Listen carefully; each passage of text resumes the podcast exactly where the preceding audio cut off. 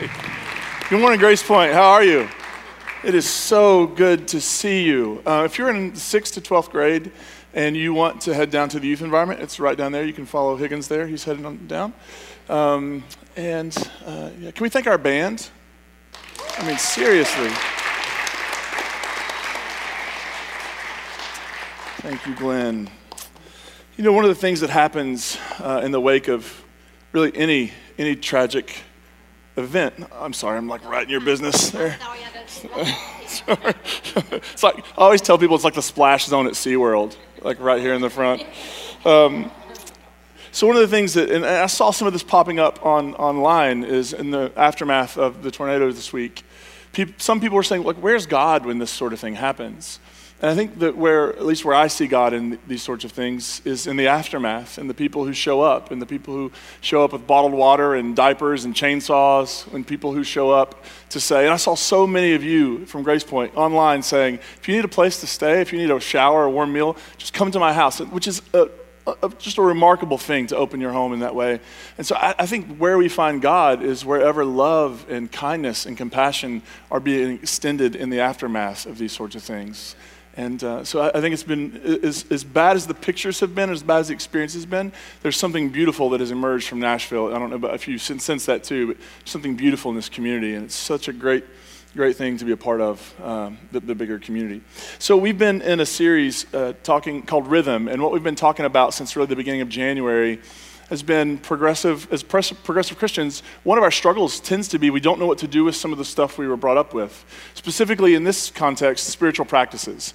Things like prayer, reading your Bible, like all that sort of stuff. What do we do with that now? And so we've been exploring, and this has really been a, a discovery experience for me as much as it has been teaching something, because I, I sometimes have wondered, what do I do with these things? Uh, and I hope what we've kind of been able to establish over these weeks has been that there, there is a way to bring them and integrate them into a vibrant, robust, progressive uh, Christian faith. I want to wrap this series up today by talking a bit about what we're doing right now, which is gathering together, worship, whatever language you want to put on. I want to talk about what is this thing that we're doing, what's the purpose of it, and why should we keep doing it. Now, I want to say on the front end, I've been a, progress- a per- professional Christian for like 20 years, which means I've never experienced brunch in any real meaningful way because I'm always at church. Um, and it also means that sometimes when people like me start talking about this, we have sort of a vested interest in people showing up. So I want to say on the front end of this, there are people who have been so traumatized and wounded by church that taking a break and, and being out of it is the exact right thing to do. And so, what I'm saying, not saying today is not, hey, do you have friends who don't go to church? Just go convince them they should do this. If it's a thing that would be helpful to them in their journey, please invite them to join us. But I also don't want to have this sense of, well, we're actually not recognizing that church has been a part of a lot of trauma for a lot of people, and it has left us all with, with baggage at times. And so, what I'm going to share with you today is why I do this. Beyond the fact that I'm a professional Christian, whatever that means, beyond the fact that this is my job, like, why am I still doing this? But I want to start with um, and this is an interesting phrase, right? Going to church. Like it's a phrase uh, I grew up with, I'm sure a lot of us did. And I was reflecting on this week on why did I go to church as a kid? Partly it was because that my parents were my ride to go anywhere, and they made me go, right? Like I, you know, nine months before I was born, I was at church, and my grandfather was a pastor. So, you know, the whole Sunday morning, Sunday night, Wednesday night. Anybody else have to do that? The Sunday morning, Sunday night, Wednesday night. Um, and that was sort of my experience growing up. So I went to church basically because I had no other choice. It's where my family went, and that's where I went. Um, but there were su- several subtle messages that I began to pick up about why people, especially grown ups who get to decide why, why, they went to church. One big reason is hell. Um, is because people were kind of told if you don't show up at church, where are you going to go? You're going to go to hell, right? And not even if you don't show, maybe if you don't show up like two out of four, you're probably in trouble, right? Like, so there was this sense of we show up, we, we spend an hour together every Sunday because an hour we spend together is an hour less we'll spend in hell later, right? Because we're doing the right thing. And so there was always, for, for me growing up, there was always a sense of a threat hanging over the whole thing, right? It was sort of like, hey, come on, this is going to be great, or else, right? It had this sort of connotation to it. Uh, an- another reason why is because of attendance awards. Um, how many of you ever, it's true, it's a real thing, right? You, 14 years right here. We've got a winner. Um, how many of you went to church and they gave you a little star to put on a sticker chart? Anybody have this happen to you? And often there'd be prizes, like you memorize the most Bible verses, which is a great way to get your propaganda out. You memorize the most Bible verses, and now you suddenly have gotten an extra star, and then you get a prize. It was really, really, really uh, motivating for me as a kid to show up and memorize the Bible and be there because I got something out of it. Uh, uh, the other thing is like, there's a sense of collective shame. Like when you miss church for a while, has anybody ever been through that where you, you haven't been to church in a while and you see somebody from church out and now you both don't know what to do? Like it's, it's just a, it's a mutually awkward situation where if they say, hey, I've missed you at church, it sort of sounds all judgy.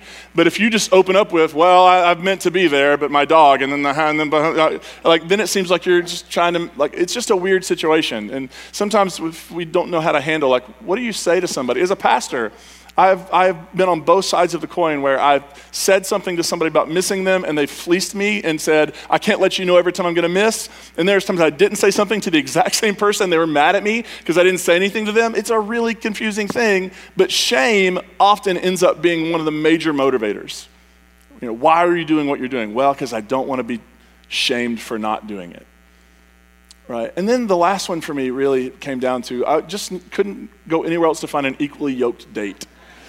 Um, and those of you who are laughing know what I'm talking about. This is our story. If you grew up evangelical, you were continually reminded about being equally yoked, which I thought had something to do with a Y O L K at one point. Like I didn't know what it meant. Um, you had to find somebody who shared your spiritual depth and your correctness. And the way you know that the person is right is that they agree with you right? Because you are the arbiter of what is right and good. And so you find somebody who agrees with you, you're totally equally yoked. And so that's why, you know, around prom time, attendance at church just boomed because everybody's looking for a date and you can't invite somebody who's not from your tradition, right? Like those are reasons I went to church for a long, long time. I, I, I just wanted to avoid the whole shame, hell. I wanted to get awards for it. I wanted to find a date. Like there's all sorts of reasons, right? But, but 20, 20 years later, I've been doing this with my life, and I still come to church. And I don't just come to church because it's my job. I actually have found for me that being a part of a community like this and gathering together and spending time does something to me. It does something in me, it does, and I hope eventually it does something through me. And so I just want to explore today why do we keep showing up to church? Why do we keep getting up and coming to a place and singing some songs and saying some prayers and doing some ritual. Why, why do we do this? I, I want to say this I don't think we do it for God. We, we, we don't go to church for God. Um, it, it's not like that God needs us to come to church to tell God how great God is, um, which during my college years, that was sort of, there was sort of this boom in a particular kind of theology that the whole point was to make God famous. Anybody know this? I'm like, if God's not famous by now, what am I going to add to it? Like, since the beginning of creation, God, and now I'm going to make God famous in a way that God hasn't been famous before. Or like your whole life is about giving, you know, making God seem bigger and more glorious and more. I, I don't think that's why we come to church. If I come to church to tell God something about God because God's ego needs it, we need a different God. Uh, a God who, whose ego I can scratch and inflate is, is way too small of a God. So I don't think we come for God. I actually, and this is going to sound weird, I guess, on the front end, I think we come to church for us. I think we get up. I think we get dressed. I think we drive over here. We fight with traffic, whatever we do. We do it for us because what happens in this space does something to us, does something in us, does something through us. I, I, think that church, before church is ever about me and God, church is way more about me and you. And it's a way more about something happening in me and you that sends us into the world in a way that leaves the world better than we found it. I love what Brian McLaren says um, in his book, um, Finding Our Way Again. If spiritual practices are actions within our power that help us become the kinds of people who can do things currently beyond our power. So here's what he's saying spiritual practices is essentially like exercise. Um, do we have any runners in the, in the room? Anybody who just loves to run? Not, when people aren't chasing you, you just enjoy it. Uh, okay, okay. Yeah, so I, I, have run for a few. I actually intended to run this morning, and, but when I woke up, time change happened, and I decided not to. Uh, but um, what, what do you do when you run? Let's say if you want to run a marathon, right? Like, I'm going to run a marathon, it's what I'm going to do. Do you wake up that morning and run a marathon? No. No. I actually do have a friend who decided one day he was going to start running and ran seven miles the first time.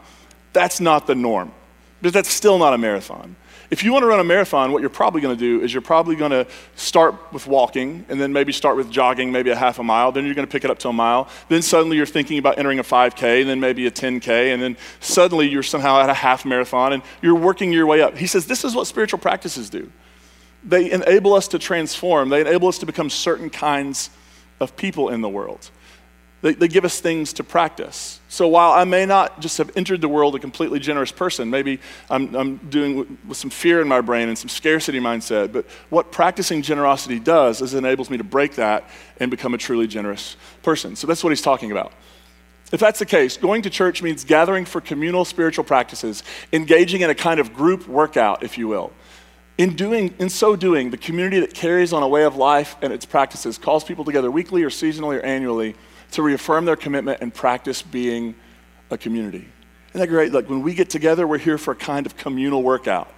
And I think you can totally count this on your Nike app or your health thing. Like, just tell people, like, what did you do this morning? I worked out for an hour or so, and it was really, really fun, right?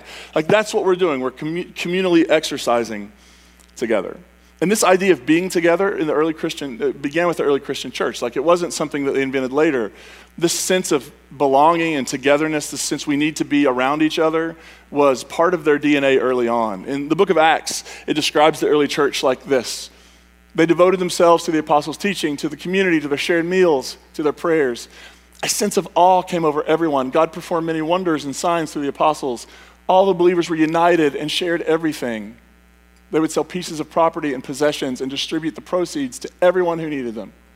Every day, they met together in the temple and ate in their homes. They shared food with gladness and simplicity. They praised God and demonstrated God's goodness to everyone. The, the phrase that stands out to me is the everyday part. Every day.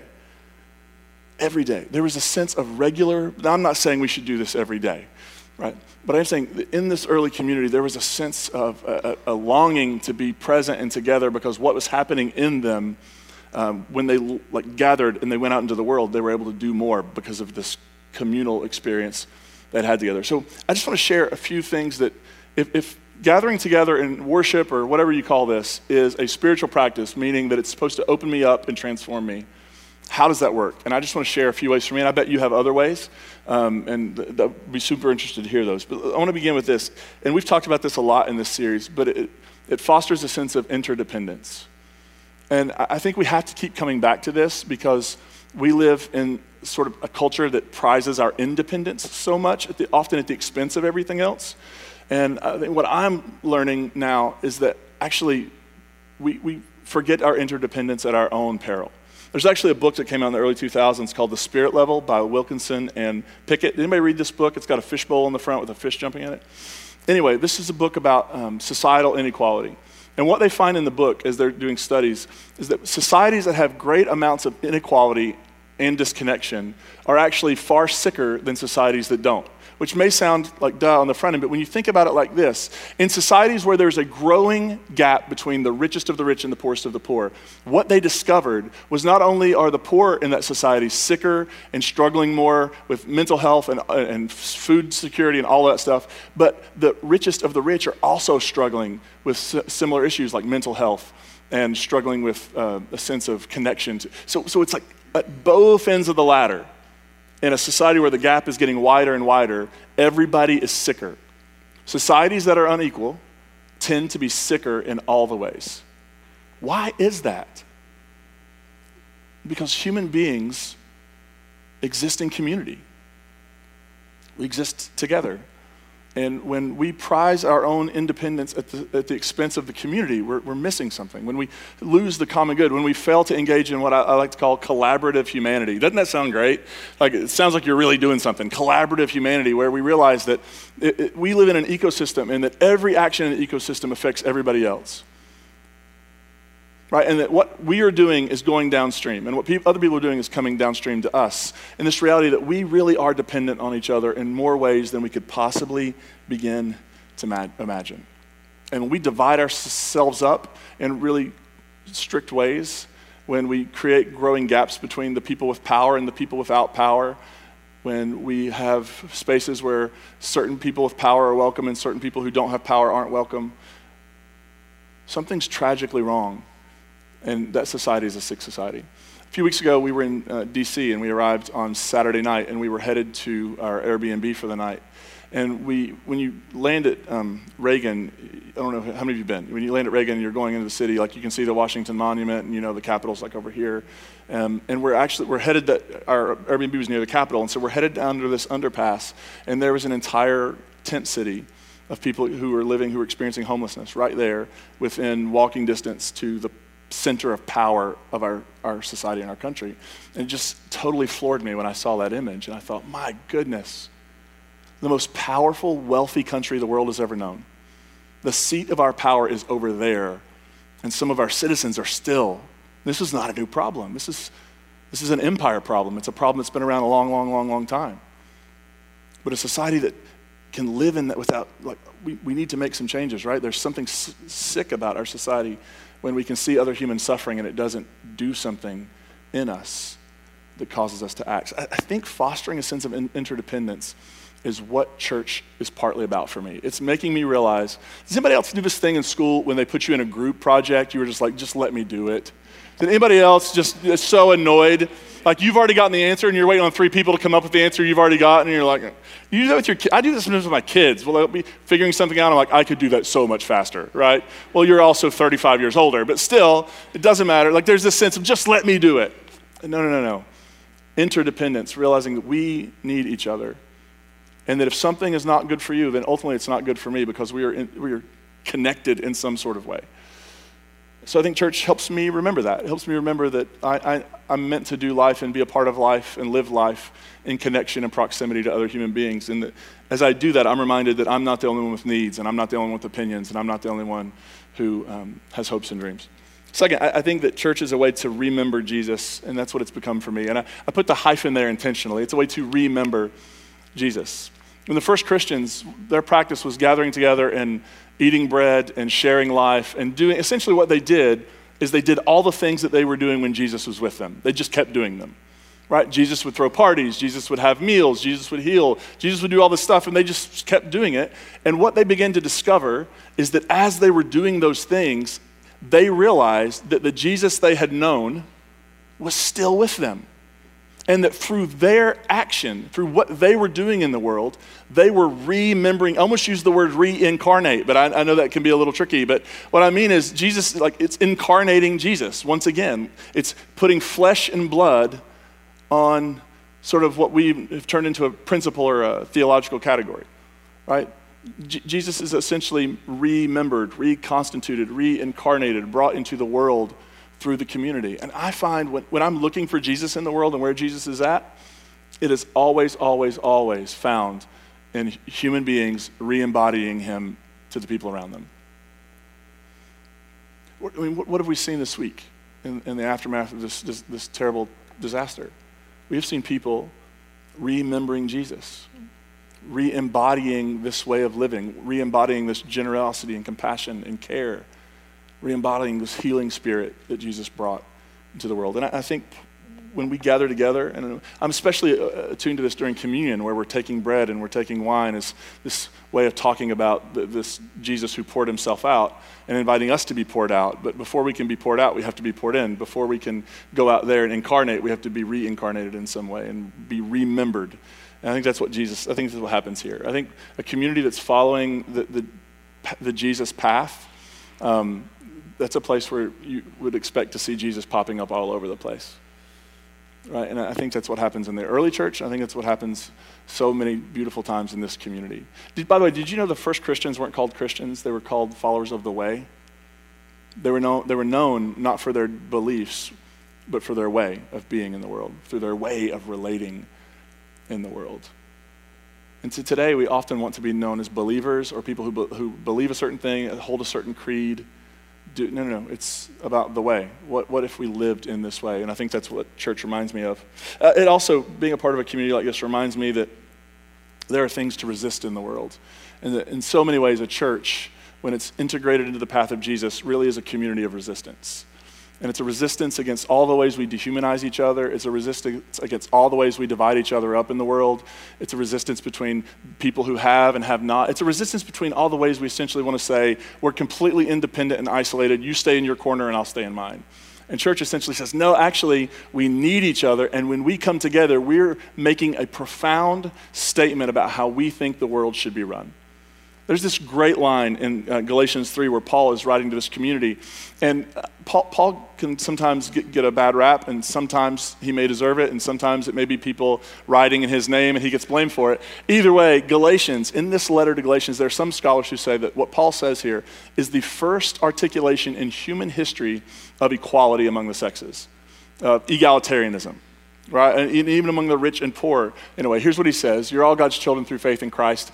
All of you who are baptized into Christ have clothed yourself with Christ. There is neither Jew nor Greek, there is neither slave nor free, there is neither male or female, for you are all one in Christ Jesus. All the ways in his culture, and I bet he would add some things if he were writing that today. But in his culture, all the ways that you were divided up insider, outsider, rich, poor, male, female, all the ways that they were divided up Paul says those ways are null and void in this space.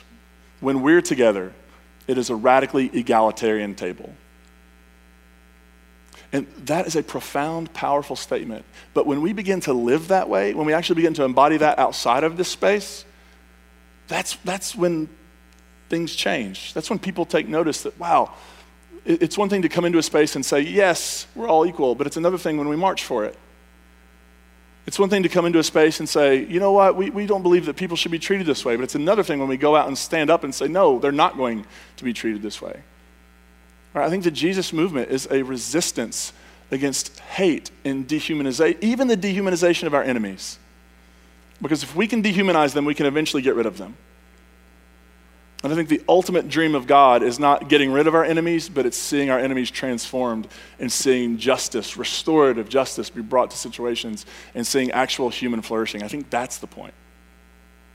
And I think church is a place where we can say, nope, we're not going to be divided up that way, and we're not going to be exclusive. We're not going to do that. We're going to articulate a different vision for a world where everybody has a seat at the table, where everybody has a voice, where everybody is valued, seen, and embraced. That's the world we're living for.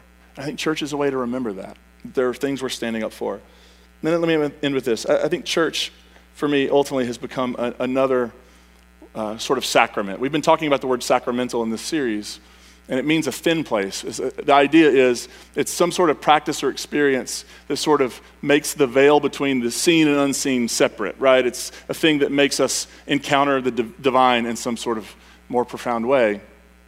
And when I think about church, I, am now thinking about this.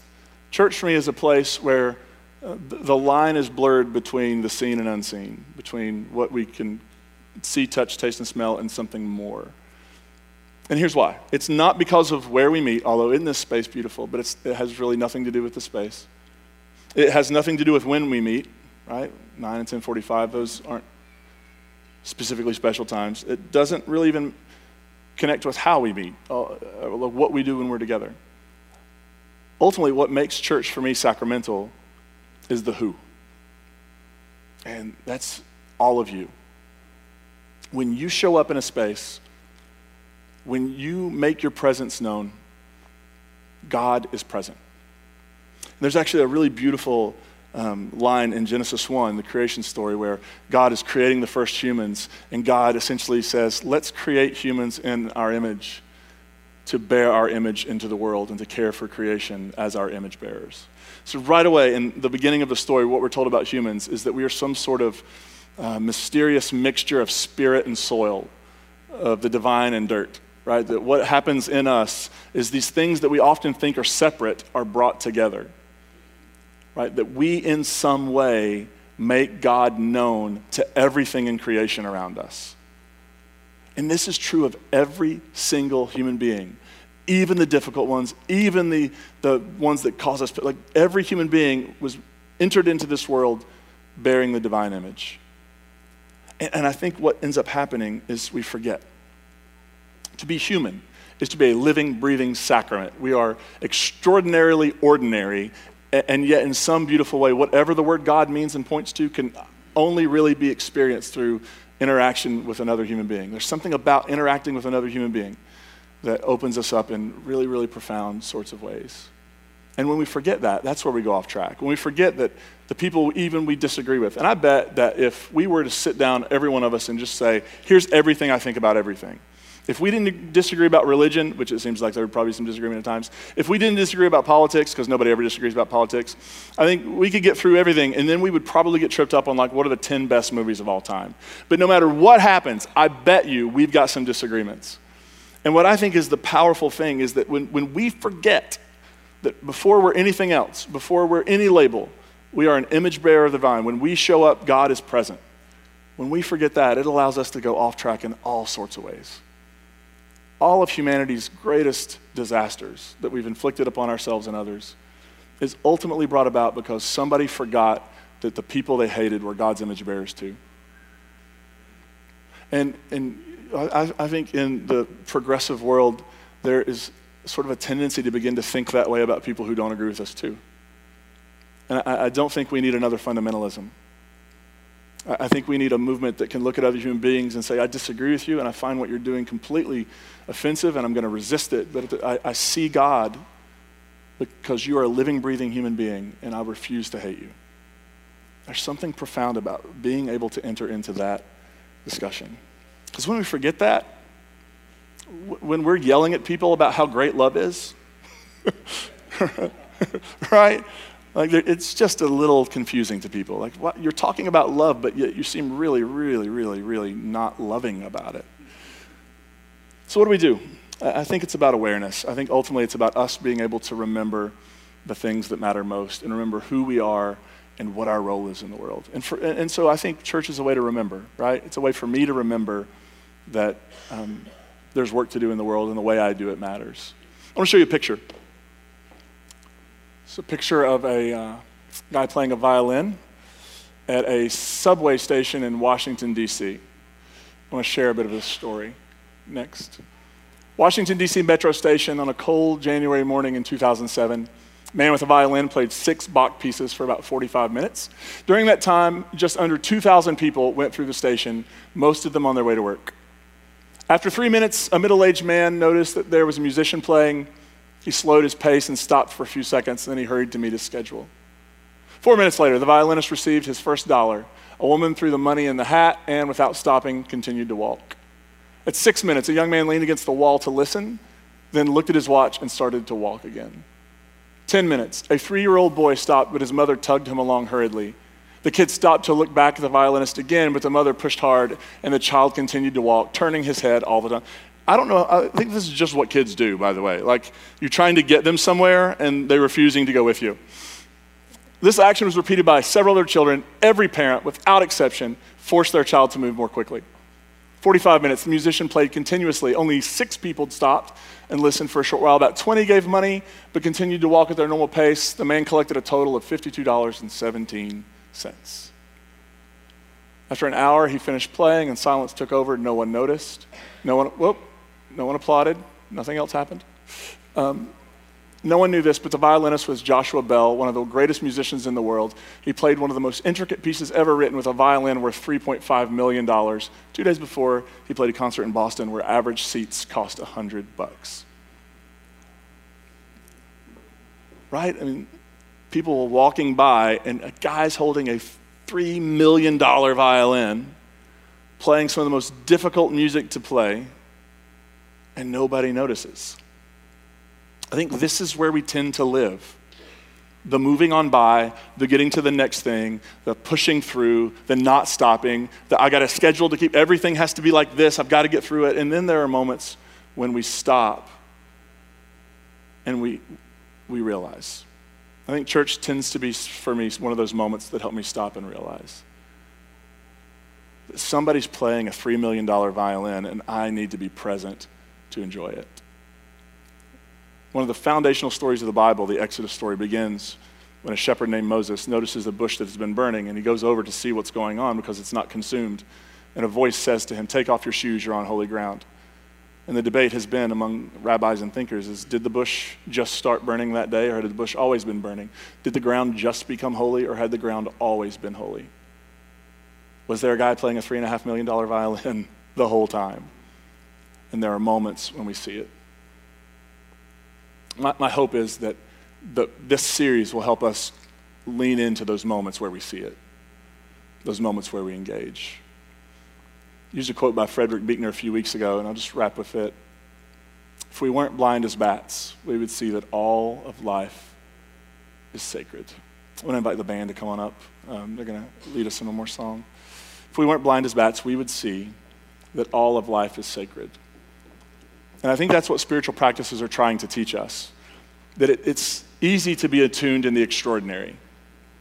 It's easy to be attuned when everything is sort of like, it's easy to feel something at Christmas time sometimes, right? Like, I mean, these big holidays, these big, but what we're being invited into as spiritual practice is being t- tuned in at a molecular level all the time. And so I hope that as we explored these, I hope that some of these will be helpful as we begin to move forward uh, and seek this next step of our transformative, transformative journey. Let's pray.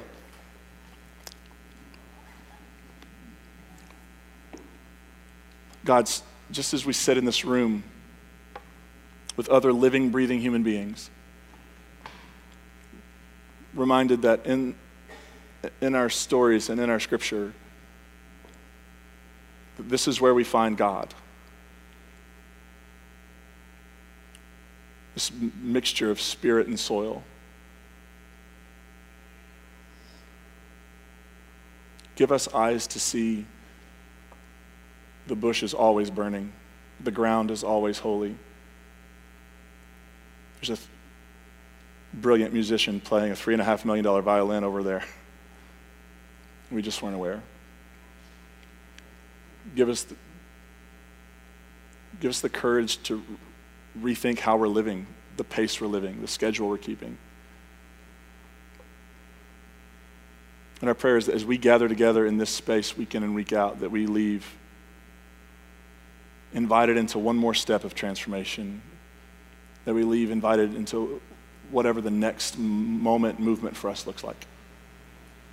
We're grateful that we really do get to be together in this. In this family, that there's no one who's left out, that there's no one who doesn't matter. And may we enter into that spirit ever more deeply. We're grateful. We pray in Jesus' name. And everybody said, Amen. Amen.